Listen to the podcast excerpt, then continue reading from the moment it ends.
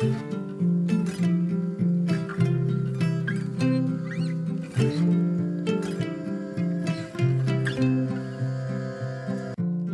och välkommen till For Health med Anna Sparre. Idag ska vi prata med den extremt kunniga och välutbildade läkaren Cecilia Fürst, som jag brukar säga, troligen Sveriges mest välutbildade läkare. Vi ska prata om det nya coronaviruset och covid-19.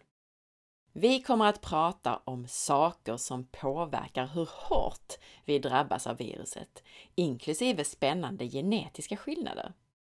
Vi pratar om hur vi kan förebygga covid-19 samt vad man kan göra för att mildra sjukdomsförloppet om man drabbas, med kost, tillskott och annat.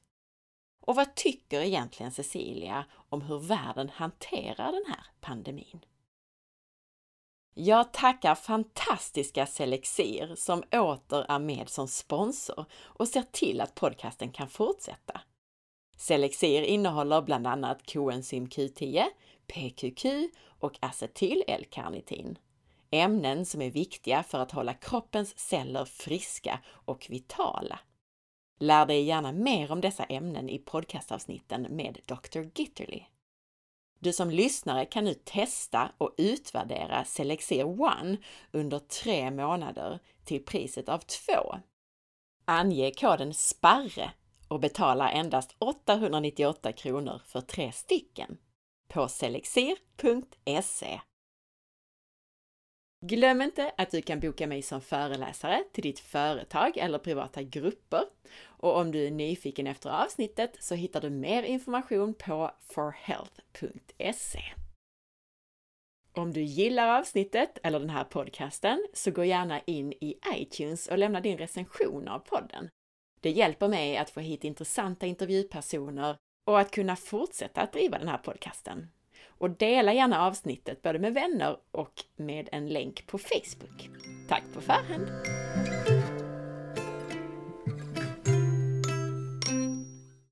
Jag brukar som sagt kalla Cecilia Fürst för Sveriges mest välutbildade läkare. Hon är specialistläkare i allmänmedicin, utbildad inom funktionsmedicin och metabolic, nutritional och anti-aging medicine i USA samt regenerativ medicin i Italien och USA. Till detta kommer studier i kemi vid Lunds universitet och forskning inom diabetes vid Universitetssjukhuset i Linköping. Och inte minst för att hon är en av mycket få svenska läkare med utbildning i functional medicine så är hon extremt eftertraktad. Hej Cecilia! Hej Anna! Välkommen tillbaka! Jätteroligt att vara här igen. Ja, och du är verkligen efterlängtad både av lyssnarna och av mig. Ja, vad roligt! Vad kul att vara här igen. Och idag tänkte jag vi skulle prata lite apropå det som är högst aktuellt för de flesta, covid-19. Ja, det kan jag definitivt säga. Det, det är ju något vi får hålla oss till och något som vi kommer ha ett tag i samhället. Mm. Hur länge är det ju ingen av oss som vet. Nej, precis. Precis. Och jag stötte ju på dig häromdagen och då berättade du att du hade ju lite erfarenhet från egna klienter också. Mm. Så att jag tänkte att det kan vara ett eh, bra ämne att mm. prata om. Mm. Absolut. Jag tänker överlag först. Vilka faktorer är det som påverkar hur hårt vi drabbas om vi smittas? Um, det man kan säga generellt, alltså detta är ju ett virus precis som vilket virus som helst. Eh, virus lever med, virus finns runt oss och det har vi utvecklat ett eh, immunförsvar för att hantera olika typer av virussjukdomar. Eh, och det som gör att man drabbas olika hårt är ju dels vad du har med dig i din genetik, alltså vad din kropp har för förmåga att bygga och bilda ett immunförsvar och hur de olika delarna helt enkelt är, är och aktiveras beroende på dina förutsättningar. Sen har det också att göra med naturligtvis vilket tillstånd du själv befinner dig i, alltså din kroppsliga biokemi och också din mentala balans. Mm. Därför att vi vet att om vi är stressade eh, så eh, bildar vi en massa olika typer av kemiska föreningar och hormoner som vi vet att de påverkar immunförsvaret väldigt, väldigt starkt. Och immunförsvaret trycks ju tillbaka om vi är stressade. Så har vi då en sån här pandemi pågående nu med ett virus som vi inte har stött på tidigare så är det ju en faktor som är att räkna med det är ju faktiskt att försöka stresshantera. Så stress är en stor eh, del i att skydda sig själv, att försöka minska på sin stress. Det som också kan eh, göra en mer känslig för det, det är om man har någon grundläggande sjukdom i sig själv. Eh, som påverkar de här olika typerna av biokemiska processer. Mm. Som i sin tur kan påverka din förmåga och ditt motståndskraft i ditt immunförsvar. Därför att immunförsvaret byggs ju av näringsämnen, det byggs av molekyler. Så att ju bättre näringsstatus du har, ju bättre eh, du tillgodoser kroppens behov, ju starkare är ditt immunförsvar. Så att jag skulle vilja sammanfatta det som att 1. Du har din genetik med dig. Det är en spelare. Ditt aktuella tillstånd, alltså din biokemi, dina molekyler, dina näringsämnen. Hur du lever. Påverka, hur påverkar stressen dig? Hur äter och sover du? För att sova är också någonting som är extremt viktigt när det gäller för kroppen att återhämta sig. Och det är också någonting där vi hanterar våra stressområden när vi sover.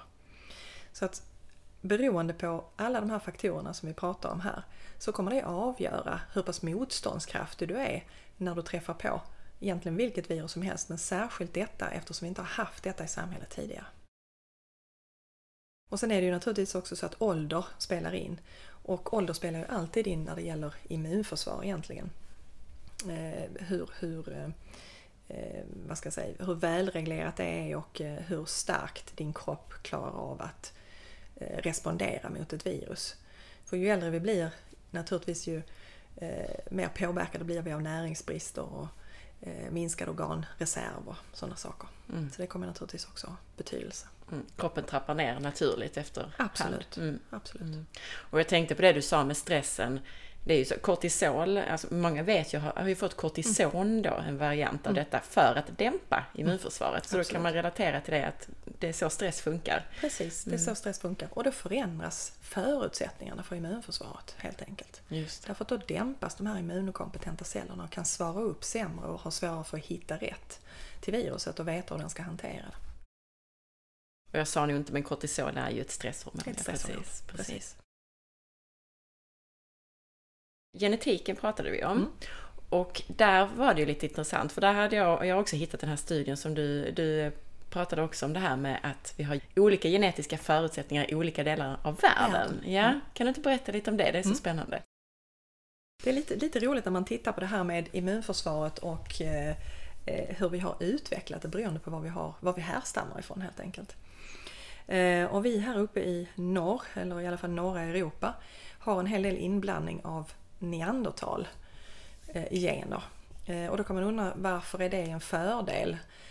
Och varför har det stannat liksom kvar i vår genetik? Jo, det har visat sig att vissa gener som de utvecklade under en lång tidsperiod, neandertalarna, var bland annat att kunna hantera olika typer av virussjukdomar på ett bättre sätt.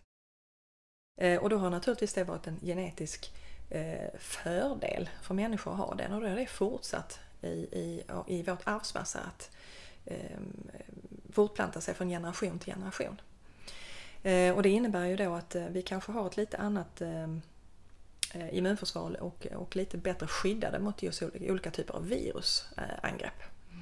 Eh, mot till exempel det man har i, i Afrika eller Asien.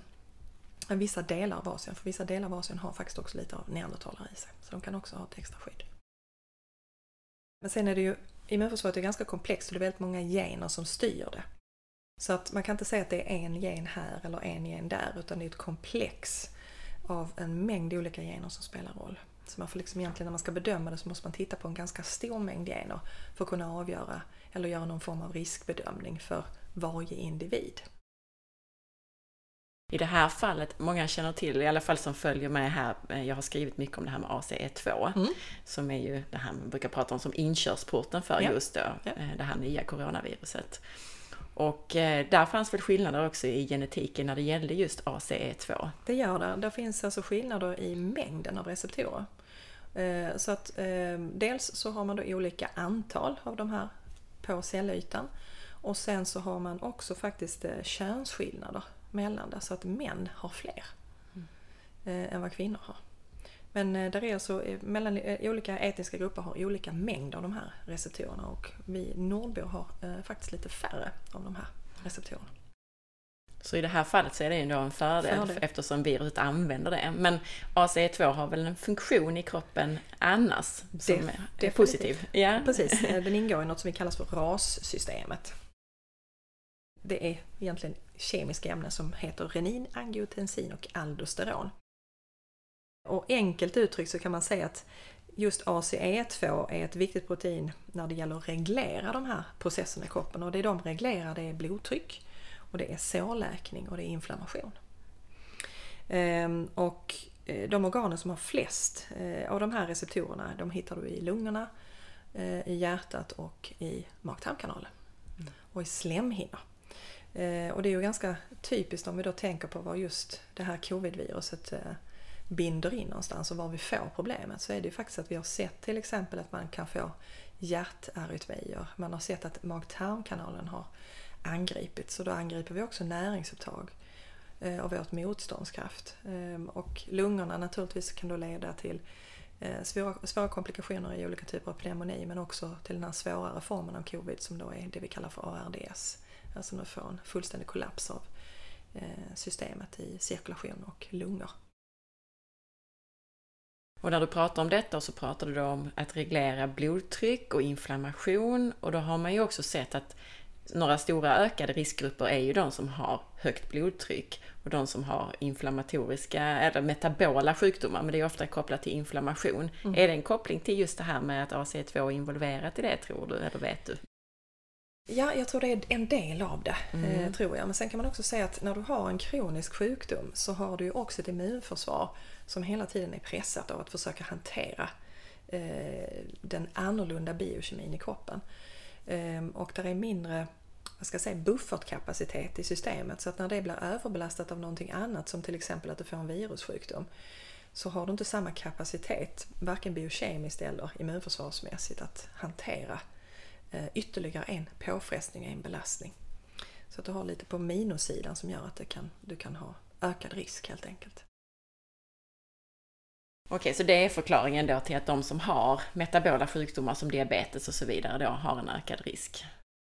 Definitivt. Det är att de har, de har redan en, en belastning i kroppen på olika typer av eh, ämne som bildas vid inflammatoriska tillstånd, olika typer av cytokiner. De här ämnena som angriper våra cellytor som de hela tiden måste hantera. De ligger lite oreglerat i socker mellan varven. De som har diabetes kanske ligger lite högt någon dag, lite lägre någon annan. Det blir en stress på kroppen. Den försöker då skydda sig med, olika typer av molekyler. Och det ökar då det här inflammationspåslaget. Så det är klart att det är en faktor som eh, de verkar i negativ riktning för personer då med den typen av sjukdomsproblematik. Och nu nämnde du det här med cytokiner och det är ju också någonting som man ser då i de allvarligast de här intensivfallen, det här som kallas för cytokinstormar. Mm. Precis. Är det relaterat då? Mm. Mm. Definitivt, det är hur du kan hantera de här ämnena. Vi har alltså skyddsämnen. Immunförsvaret, har, immunförsvaret är någonting som vi behöver och något som ska vara i balans. Och det är när vi tappar balansen som vi kan skada i olika typer av strukturer och funktioner i kroppen. Och det, de här cytokinerna, vad de skapar hos människor som inte kan hantera det, det är en obalans. Så att du får för mycket av de här äm- ämnena så att de helt plötsligt kan börja eh, löpa amok i kroppen och angripa allt den kommer över. Och de här motregleringsmekanismerna är för långsamma. Så att de ligger kvar för länge och orsakar olika typer av skador. Jag kan passa på att att tala om en annan intressant eh, genetik här i förhållande till covid. Eh, och det är att det faktiskt inte bara är kopplat till den här ACE2-receptorn som man har pratat om. Utan det är också en annan eh, som har naturligtvis ett fantastiskt namn som eh, förkortas TMPRSS2. Det är förkortningen. Det är förkortningen av det. Jag ska, inte, jag ska inte ta hela namnet på den för det behöver vi inte. Men vad den gör, den modulerar covid-viruset. Alltså den ändrar formen på covid-viruset så att det ska passa på ACE2-receptorn.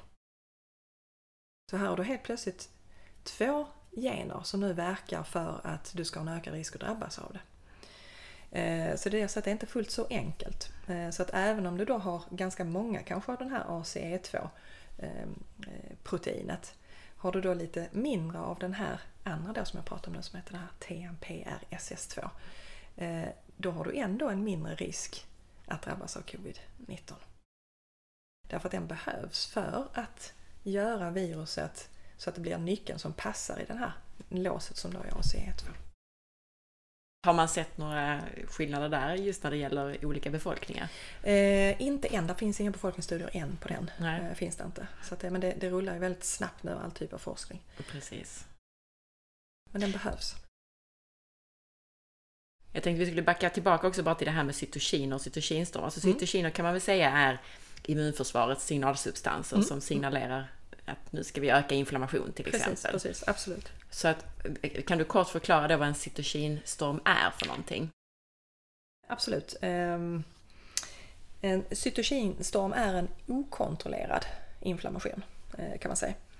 Eh, Och den orsakas helt enkelt av att du får en väldigt hög frisättning av eh, cytokiner från immunförsvaret på en och samma gång. Och du får då en överstimulering av de vita blodkropparna. Så att det är det som vi kallar då en cytokinstorm. Den här överaktiveringen, det här överflödet av cytokiner som kroppen inte hinner motreglera. Och de här som vi vet är då eh, de främsta molekylerna för den här cytokinstormen. De heter lite olika saker men några kanske man känner igen. De två vanligaste förkortas IL-6 och TNF-alfa. Så de har man kanske hört talas om i ett annat sammanhang. Eh, Och det är också det här första immunförsvaret som går igång. Eh, Men det är en cytokinstorm när det händer. Det här med första, det, det har vi pratat om i något tidigare avsnitt Mm. tror jag. Va? Att eh, det här med när vi pratar vacciner och så, så är det mer den här andra delen som Precis, som Mm. aktiveras. precis, kan vi kort på något sätt repetera det så att när du säger första delen och andra delen vad du menar? Ja.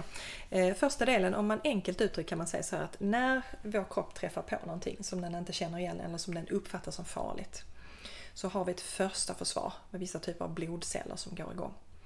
Ehm, som då egentligen ska bilda en massa ämnen som börjar angripa det här främmande, i detta fallet virus.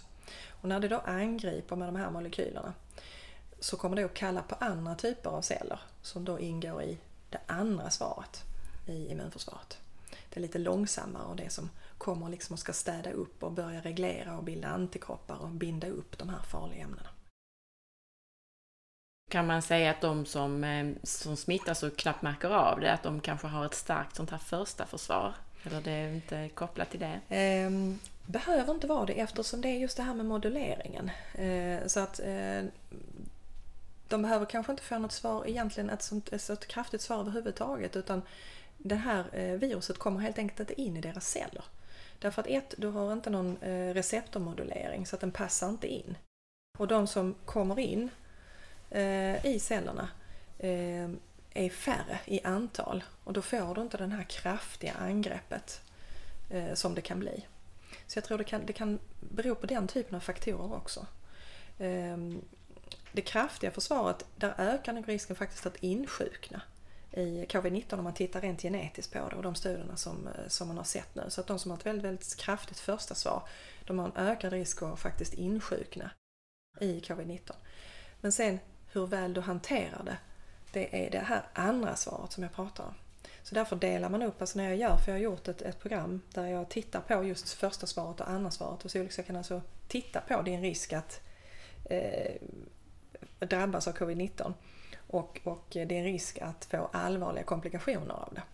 För det hänger ihop med just de här kommunikationen mellan de här två systemen. Då har vi diskuterat lite här kring vilka faktorer som påverkar hur hårt vi drabbas. Du sa det är könsskillnader, det finns befolkningsskillnader, det har kopplat till det här med genetiken. Och sen är det ju också så att man ser att barn drabbas ju väldigt sällan och väldigt milt och de smittar inte så mycket heller. Och det är ju många som säger att det är kopplat till också det här med ACE2. Stämmer det eller finns det andra förklaringar? Det är, jag tror absolut det är kopplat till ACE2 också. Sen är det ju det också att de är ju nya individer som ska träffa på saker ehm, och, och bilda ett immunförsvar. Eh, så att det regleras lite annorlunda eh, hos barn eh, än vad det gör hos oss när vi liksom har fått ett, eh, vad ska jag säga, ett vuxet immunförsvar. Eh, och det gör väl också att de kan hantera det här med nya, nya virus på ett annat sätt därför att immunförsvaret är lite annorlunda reglerat än vad det är hos oss. Är det någonting annat förresten som du tänker på när det gäller vilka mm, faktorer som påverkar hur hårt vi drabbas eller hur, hur vi drabbas? Um, Nej, utan det, det är det här som är sagt att vi har med oss en genetik, eh, vi har med oss en aktuell biokemi, alltså hur vi ser ut just här och nu, vad vi har tillgång till, olika typer av molekyler i kroppen som kan hjälpa oss. Eh, vilken livssituation vi befinner oss, ålder. Eh, och det här med hur livet har sett ut lite nu innan det här viruset fick utbrott. Om vi har levt stressat eller om vi har haft kunnat ta hand om oss själva. Så att stress eh, och inte minst sömn. Mm, just det. Så det är de här sammantagna faktorerna som kommer att påverka eh, riskerna. Just det. Och du nämnde också lite kort det här med näring, alltså att man Precis. har en näringsstatus eller vad man ska säga, Exakt. att man, man har det som immunförsvaret behöver. Precis, mm. precis. För att förebygga att få covid-19, mm. man pratar ju väldigt mycket om avstånd, men vad kan man mer göra än att hålla avstånd? Mm. Alltså generellt så kanske vi har glömt bort det här med alltså, hygien. Eller i alla fall det varierar väldigt mycket hur man ser på det här med hygien. Men egentligen är det ju någonting som vi ska sysselsätta oss med alltid. Att eh, tänka på när vi tar grejer och när vi kommer hem att vi ska tvätta händerna. Och det är, det är väldigt enkelt därför att när du använder tvål och vatten så tvålet som sådant, vad det gör helt enkelt, det tar sönder ytan på de här eh, virusen så de faller sönder helt enkelt. De klarar inte av de här fettmolekylerna som löses upp. Ehm, så utom, förutom avstånd och vara noga med hygienen och naturligtvis inte hosta rakt ut eh, utan tänka sig för. Eh, så är det just det att du ska tänka på att när vi nu lever i det här så påverka ditt kostintag. Eh, påverka din sömn. Försök att se till att du har regelbundenhet i, i ditt sömnmönster. Att gå och lägg dig vid rätt tidpunkt, sov dina antal timmar. Ehm, se till att inte pressa stresssystemet. Jag vet att det kan vara svårt. Det är folk som blir av med jobbet, eh, alltså som hamnar i, alltså som är egenföretagare. Så det finns ju alla varianter på detta. Så det är ju en stressfull tid. Men att försöka hitta stunder, även om det ibland känns lite hopplöst, att andas lite lugnt, eh, gå en promenad i skogen, ehm, se till att försöka påverka eh, din egen inre stress. Lyssna på någon bra musik som får dig att slappna av. Alltså att verkligen påverka stressdelen i det så att du inte har ytterligare den här ehm, negativa inverkan av de här stresshormonerna. Ehm, och som sagt, jag kan inte nog eh, undertrycka behovet av att äta på ett korrekt sätt. Så att allting som bidrar till olika typer av inflammatoriska reaktioner i kroppen, eh, undvik dem alkohol, sötsaker, kombinationen sötsaker, fel fetter. Ehm, se till istället att bygg näringstät mat. Och vi går ju in i en säsong nu också när vi liksom har tillgång på allting som växer eh, så det knakar här. Så att ät av allting det nu som kommer i, naturen. Därför det är fullsmäckat med näringsämnen och de här näringsämnena bygger ditt immunförsvar. De hjälper dig att hantera de här cytokinstormarna men, men alltså eh, hjälper dig att hantera de här molekylerna som är negativa för oss. Är det några särskilda näringsämnen som är extra viktiga? Mm. Några särskilda vitaminer eller mineraler eller så? Mm. Eh, det är det definitivt. Eh, man kan säga mineraler generellt eh, men specifikt för den här är ju zink och selen. Zink definitivt och zink är helt enkelt därför att det påverkar vissa immunkompetenta celler. De behöver mycket zink. Ehm, näringsämnesmässigt så är det ju allting som innehåller det vi kallar för flavonoider. Så att så mycket färger som möjligt i grönsaker. Ehm, och frukt också för den delen. Ehm, men mycket grönsaker. Ehm, därför att vad de här ämnena gör, de hjälper oss att hantera cytokiner. De stänger ner de här reaktionerna för de innehåller ämnen som styr gener som påverkar frisättningen av cytokinerna. Som sagt näringstät mat, rätt protein. Inte för mycket, men rätt protein. Så att du väljer bra proteinkällor helt enkelt. Eh, och tänker på att du kanske inte tar de här som är halvfabrikat och extra ämnen som kroppen måste hantera eller som kan skada slemhinnorna i tarmarna och påverka näringsupptaget. För att proteiner bygger immunceller och så vidare. Precis, mm. exakt. Hur är det med, jag tänker A och D-vitamin och så är ju viktigt för immunförsvaret. Mm. Och där har det varit lite så här diskussioner kring, ha stimulerade ACE2 eller gör det det bara på ett bra sätt och så vidare. Då kan jag säga direkt, eh, det här är rätt så roligt med de här diskussionerna, att, att singla ut ett eller annat ämne. Mm. Eftersom kroppen är ett system eh, så ser du till att ha en näringstät mat och ovanpå det lägger ett D-vitamin så har det bara fördelar. Men lägger du D-vitamin på en kropp som, håll, som inte har tillräckligt mycket andra näringsämnen då kan du få en, en felstyrning av immunförsvaret. Därför då har du kanske tillgång på en, ett ämne som du behöver men inte de andra. Eh, så att grunden i ett bra immunförsvar är näring. Och sen kan du ovanpå det lägga de här molekylerna som då kan hjälpa till som A-vitamin och D-vitamin. Och då kan man också ta dem i former som kroppen kan hantera.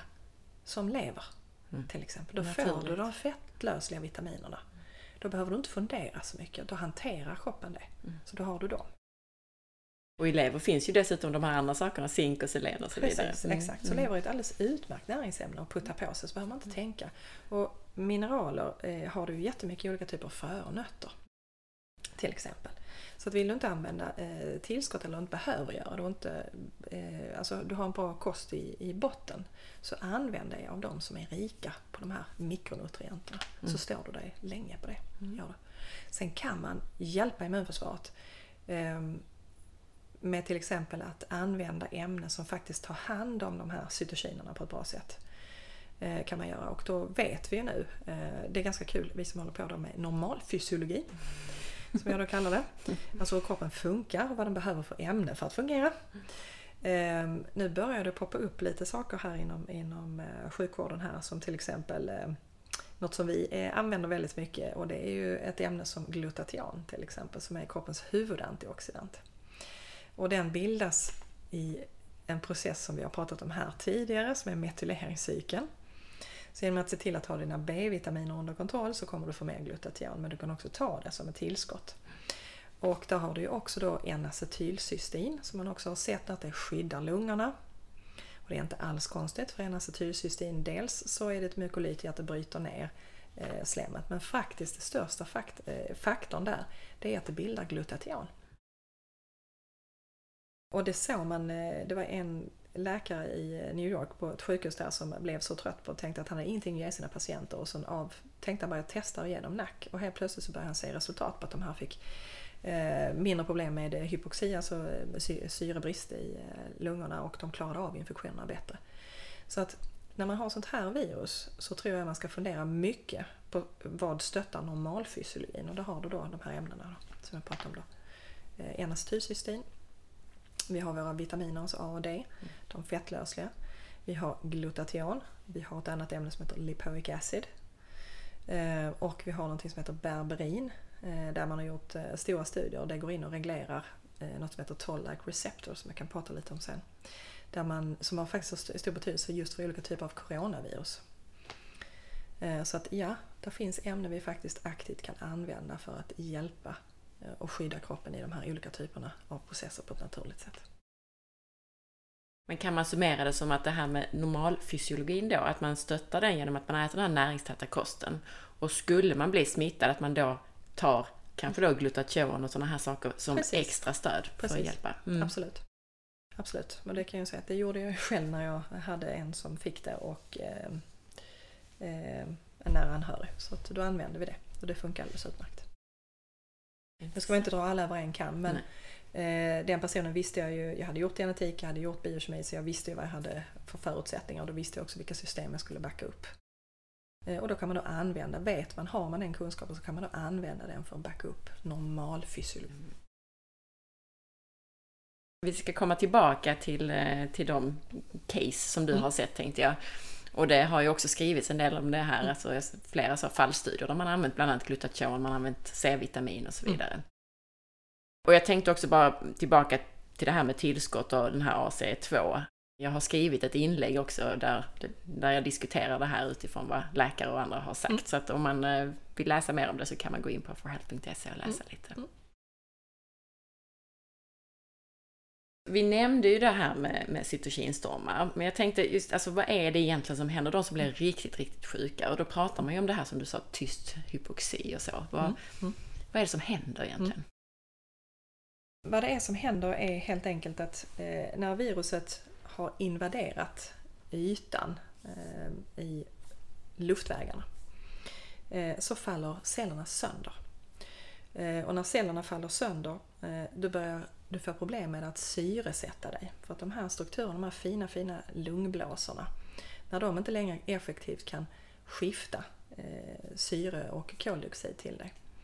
Eh, då börjar du få problem med att syresätta dig. Och när du börjar få problem med att syresätta dig så sätter kroppen in olika typer av eh, hjälpmekanismer man, eh, från andra organ helt enkelt. Som man måste ta, eh, ta hjälp av för att hålla igång och, och eh, får få kroppen att överleva helt enkelt. Så att, eh, det skickas in en massa hormoner. Eh, hjärtfrekvensen går upp, du drar, försöker till att börja med att dra ihop eh, blodkärlen så att du ska se till att du har eh, syrgas till de viktigaste organen. Ehm, och sen händer en annan sak också, det är att när du får en sån massiv invasion i luftvägarna av till exempel det här viruset så får du då de här kraftiga, kraftiga immunreaktionerna när du frisätter en mängd av de här cytokinerna.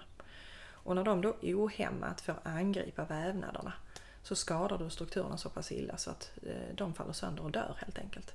Eh, och då, då tappar du din förmåga eh, till slut att kunna syresätta dig helt enkelt. Och då fallerar ett organ efter det andra.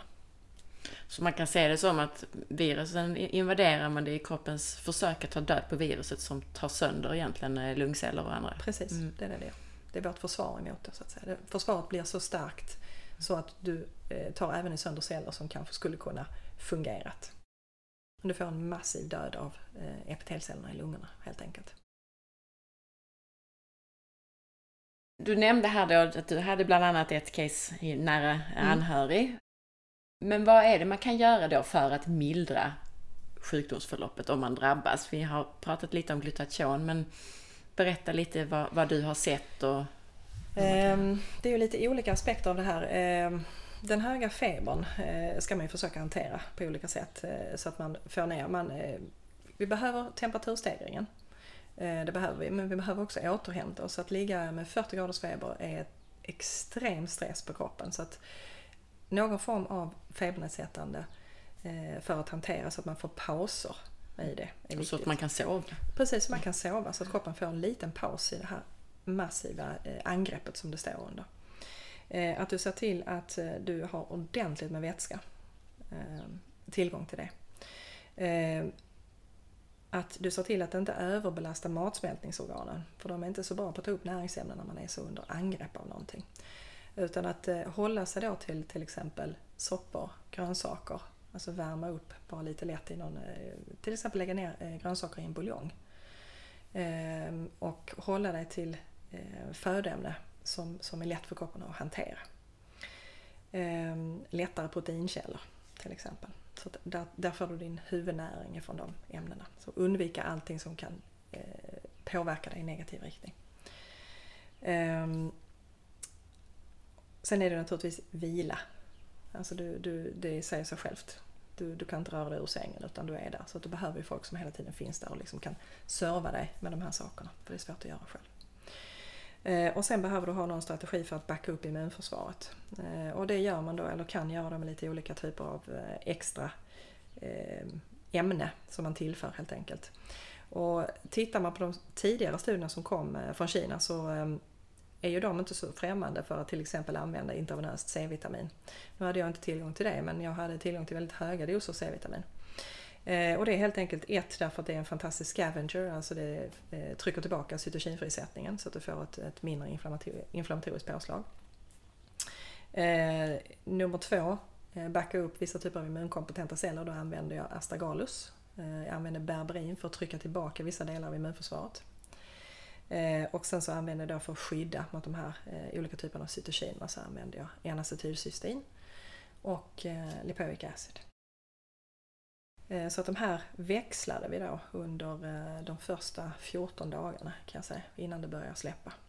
Alltså ett varv, alltså det var inte så att du körde allt på en gång? Jag körde inte allt på en gång utan vi la ut över 24 timmar. Mm. Och det här nacken då? Eller, precis. Då hade man egentligen lika gärna kunnat använda ren glutation eller?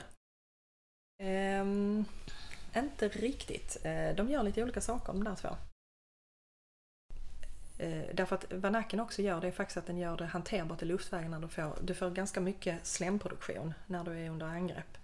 Så att du bryter ner slemmet gör det lättare för dig att få bort det från eh, luftvägarna. Eh, plus att du får då glutationproduktion. Så den gör två saker. För jag har sett någon fallstudie där man använt just glutation Mm. också. Mm. När du använder C-vitamin, använder du liposomal C-vitamin eller? Mm, jag har använt både, både och. Eh, Men eh, jag upplevde att eh, det tog slut helt enkelt. Ja. Så då gick vi över till eh, buffad C-vitamin i väldigt höga doser och det fungerar också jättebra. Ja, ja. Du nämnde här det här med intravenös C-vitamin också. Vad anser du om det om man nu har tillgång till det? Eh, alltså min erfarenhet och, och de studierna jag läst, alltså jag, jag, kan, jag, kan bara, jag kan bara referera till de studierna som är gjorda. Eh, och när man inte vet riktigt hur man ska hantera någonting och har tillgång till något som faktiskt kan påverka ett tillstånd i positiv riktning eh, så kan jag inte säga att det är någonting som är något som är fel att göra. Men generellt om man tittar på den helt vanliga vården och intensivvården nu då av covid-19 fallen, vad anser du om den? Ehm, eh, Det är ju livsuppehållande eh, åtgärder och det måste man ju ha när man drabbas av de här tillstånden. Ehm, Så att eh, det där är inte så mycket att välja mellan när man hamnar i det läget. Men eh, jag tror att man kan dra nytta av eh, just det här som jag pratade om som är normalfysiologi. Att man har kunnat hjälpa med de här olika typerna av ämnen för att minska eh, riskerna och, och effekterna. Att man skulle kanske inom, även inom vården använda C-vitamin, NAC, glutation och de Ja, här? precis. Eh, Tycker jag. Och som sagt, tittar man i USA så använder man ju både N-acetylcystein och man använder eh, eh, glutation som komplement. Så att där är det liksom inga konstigheter utan det, det lägger man ju till. Mm. Gör man. Och som sagt i sjukvården i Kina då använder man både de här två plus C-vitamin plus lipoic acid. Mm. Och där finns ju studier på det också, liponsyra. Alltså. Så att eh, när man har att göra med någonting sånt här så tycker jag att man ska vara ödmjuk och vet man och, och, och där finns studier på saker och ting så tycker jag faktiskt att man kan använda dem då de inte kan göra någon skada utan de faktiskt bara eh, kan hjälpa i olika typer av situationer. Som sagt, enacetylcystein har vi ju inom vården, det använder vi ju till till exempel patienter med cystisk fibros. Så det är ingenting som är något okänt för oss att använda vid olika typer av luftvägsbekymmer men vi har kanske glömt bort fysiologin bakom de här ämnena. Att vi inte tänker på vad det egentligen är de stöttar för processer. Det är kanske det vi har glömt bort snarare. Ja men för det är ju lite läskigt det här att de som väl hamnar där med, och sen med respirator och grejer att de det, det är ganska ofta som det går illa att de faktiskt avlider. Ja. Så att eh, det, alla halmstrån tänker man borde man kanske greppa. Definitivt, Mm. om man hamnar i den situationen. Jag tycker att man ska vara främmande för det och eh, som sagt ta så mycket utbyte man kan med folk som faktiskt har provat. Ehm, och man behöver inte ha studier på allt om det är så att det faktiskt är Alltså man har provat, som, som sagt, alltså, enacetylcystein är ju någonting vi använder. Mm. Eh, så att det där är ju ingen kontrovers egentligen överhuvudtaget att, att använda det som en, eh, vare sig någonting för att underlätta luftvägarna eller som eh, ett ämne som hjälper mot eh, eh, olika typer av luft, luftvägsbekymmer. Så varför skulle man inte kunna använda det här när vi har den här typen av virus? I det här fallet där du var med, var det väldigt höga doser som du använde eller som ni använde då? Eh, svar nej, det var det inte. Eh, det var det inte. Eh, Enacetylcysteinen där använder vi ungefär, ungefär 750 milligram två gånger om dagen. Mm. Jag tänker mer eh, generellt här nu hur världen har hanterat den här situationen. Det är ju många länder som har satt friska människor i karantän till exempel. Vad anser du om detta? Ja, alltså jag, jag, jag, jag var ju, eller jag tänkte tidigt i det här när det här började slå till att det jag hade önskat att man skulle gjort från början det är ju att helt enkelt att testa och smittspåra. Eh, och eh, alltså det man kallar för, för klusterhantering. Så att när du hittar ett, ett område eller ett, ett, ett, en, ett kluster av människor som faktiskt har det, då isolerar man klustret. Eh, Och att man tidigare och snabbare hade kommit igång med testningarna. Och det är även testa folk så att de kan komma tillbaka till arbete och de har någonting att förhålla sig till. Eh, därför att jag menar att stänga ner ett helt samhälle, det är inte heller rimligt att göra det eh, i en sån här situation. Och när det då kommer till de som är vad ska jag säga, svaga och äldre, där skulle vi haft jättestarka restriktioner från början. Bara en sån sak som att vi vet att det är jättemycket timanställda Mm. eh, hos de äldre. Jag menar en kvinna hon berättade att hon hade haft 24 olika individer hos sig. 24 stycken potentiella personer eh, som hon har haft som kontaktyta. Vad hjälper det att isolera då? Och har de då dessutom ingen skyddsutrustning, ja, vad är det då vi gör för någonting? Så att tänka hygien, tänka begränsa och smittspåra. Eh, därför att friska människor ska naturligtvis ut och röra på sig. Jag menar, vi, har, vi har drabbats av saker förrän idag. Det här är inte första gången, det här kommer inte vara sista gången heller. Men vi måste hitta ett sätt att förhålla oss till det. Eh, och att, att låsa in eh, friska människor, eh, kanske medan man ska få grepp om en situation. Att man stänger ner för att kontrollera och se vad är det vi har att göra med, hur ska vi hantera detta? Och sen måste man bygga upp en strategi. Ehm, om man tittar på ett, ett, land som har klarat detta väldigt, väldigt bra, eller rättare sagt egentligen två länder. Eh, och de har drabbats tidigare. Det ena är Sydkorea. Eh, där man har eh, helt enkelt ett nationellt handlingsprogram och inte som de gör här i Sverige där man lägger ut det på kommunerna som ska ut och handla på världsmarknaden när allting är slut. Och där de själva ska bygga upp sina egna strukturer och uppfinna hjulet igen. Detta ska skötas på nationell nivå. Det måste vara lika för alla. Man måste ha en struktur, man måste ha en organisation bakom detta. Sydkorea de hade eh, en, en väldigt, väldigt, fick väldigt, väldigt snabbt eh, igång eh, testverksamheter. Man satte upp olika typer av, vad ska man säga, små ehm, ser ut som små eh, sådana här som man har på byggnader. Eh, eller, i samband med byggnadsställningen, går på små eh, hjul. Små, små hus och i de husen så var testpersonalen. Och sen så organiserade man helt enkelt att folk fick antingen gå, cykla eller komma med bilen. Så körde de förbi och ut kommer det en person som testade dem då näsa, svalg. Fick lämna sitt telefonnummer och så fick de antingen besked på, i, i telefonen. 1. Du är osmittad. två, Du är smittad och när du då fick det beskedet att du var smittad då kom det restriktioner och sen kom det också att du skulle ta kontakt med någon och så fick de mer information. Det innebar att de kunde väldigt, väldigt snabbt begränsa. Ett annat land som har bra eh, beredskapsrutiner och det är inte heller så konstigt, det är Israel.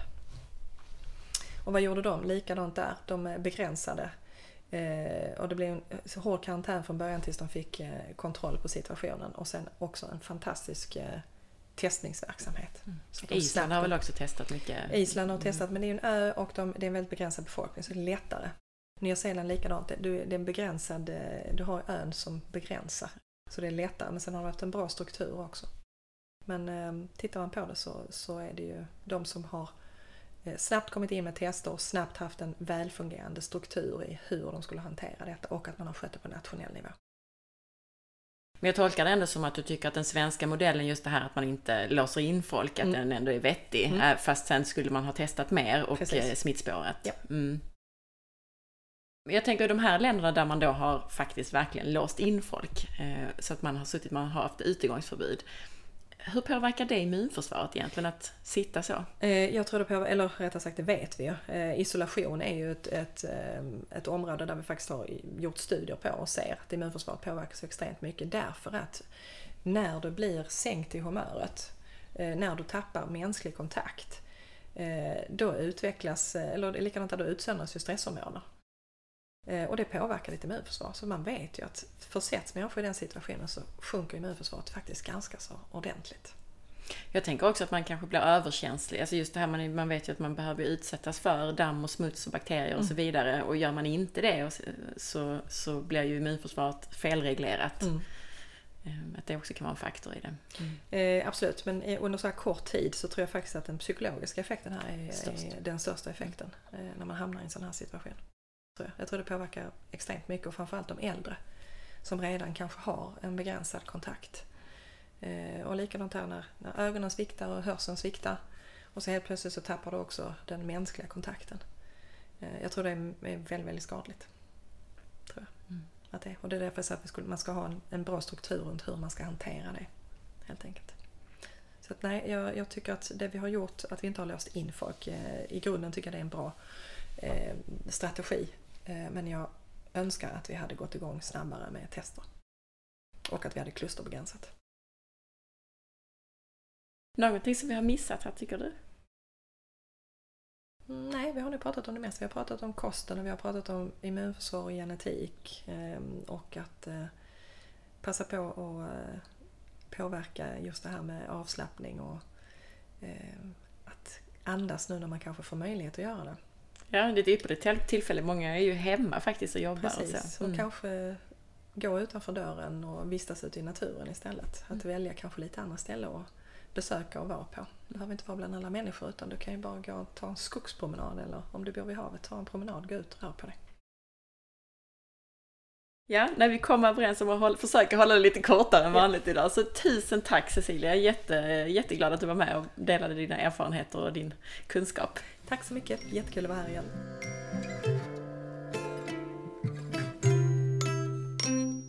Tack för att du lyssnade! Veckans recension i iTunes är från Möjlighet som skriver Intressant och väl underbyggd hälsopodd, rolig att lyssna till. Pedagogiskt upplagd, såväl enklare sammanfattningar som mer avancerade djupdykningar för den som vill veta mer. Jag har fått hjälp direkt med allt från träningstips för onda knän, tillagning av näringsrik mat till hur jag ska hålla mig psykiskt frisk. Tack Anna! Tusen tack! Om du gillade podcasten så glöm inte att dela med dig till din vän eller familjemedlem eller varför inte på Facebook.